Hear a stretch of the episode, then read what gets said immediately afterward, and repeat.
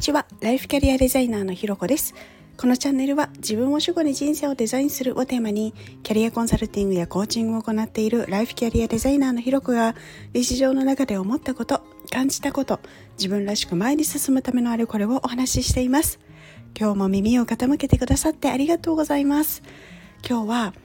えー、決めたことができないなと思った時の処方箋というテーマでお話をしたいと思います。いやーなんかね何かを始めようとかって思った時っていろいろこうあれもやるぞこれもやるぞこうするぞああするぞみたいな風にテンション上がりますよね。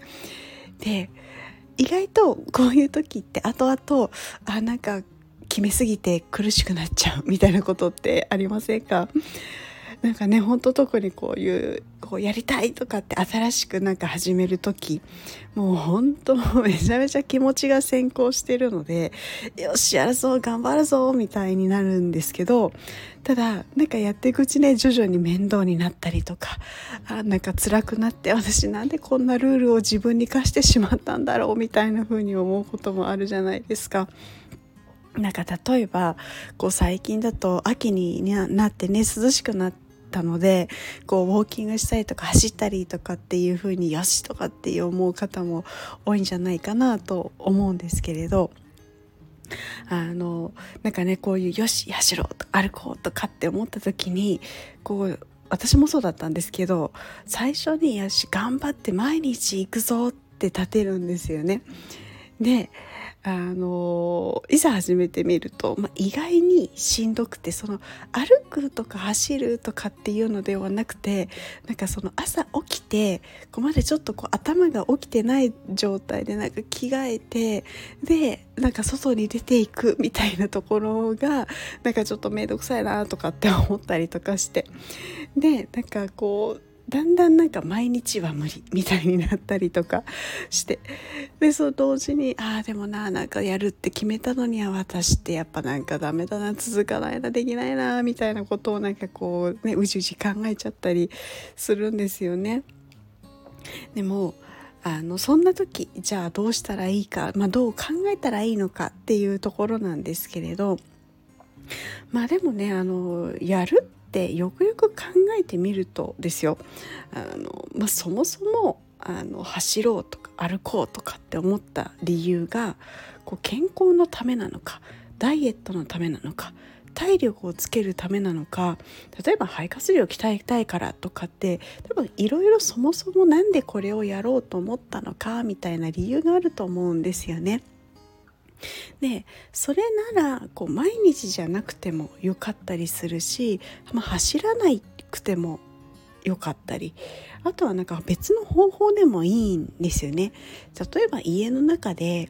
例えばあの踏み台昇降みたいなちょっと段差のあるねものでこう上がったり下がったりとかでもいいでしょうし例えばもうあの家の中であの足踏みするとかちょっとこう足をちょっと高く上げて足踏みするとかでも全然あの良かったり、まあ、あとはあの、ね、階段を使うとかこう一駅向こうを歩いてみるとかなんかそんな方法でいくらでもいろいろ別の方法があったりするので、まあ、そもそも何でこれやろうと思ったんだっけっていうところに立ち返るっていうのは結構あの大事なことなんじゃないかなっていうふうに思ってて私もいつもやっぱりあの最初はねよしこれやぞあれやぞとかってなるんですけど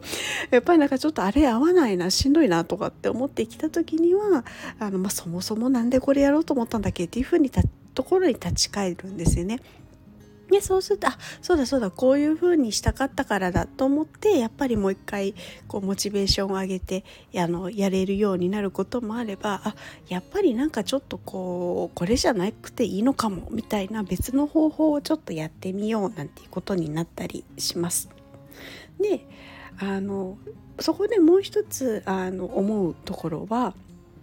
そのなんか決めたことができないっていうこと自体がなんか自分はダメだとかっていうふうに思っちゃったりなんかすることあると思うんですけどなんかそれ自体そのなんか続かないっていうこと自体がダメっていうわけでもないしなんか弱いからできないっていうわけでもなくて、まあ、ただただその方法が今の自分には無理だったっていうだけの話なんですよね。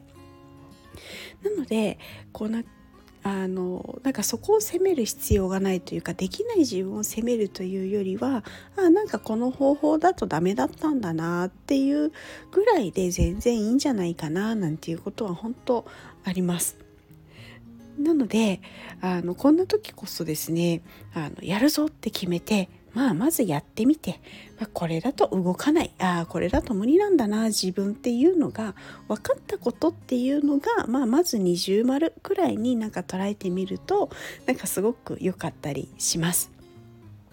ということで今日は決めたことができないなと思った時の処方箋というのをテーマでお話をさせていただきました。ここまで聞いてくださってありがとうございます。いいね、コメント、レター、フォローいただけるととっても嬉しいです。よろしくお願いします。それではまた次回お会いしましょう。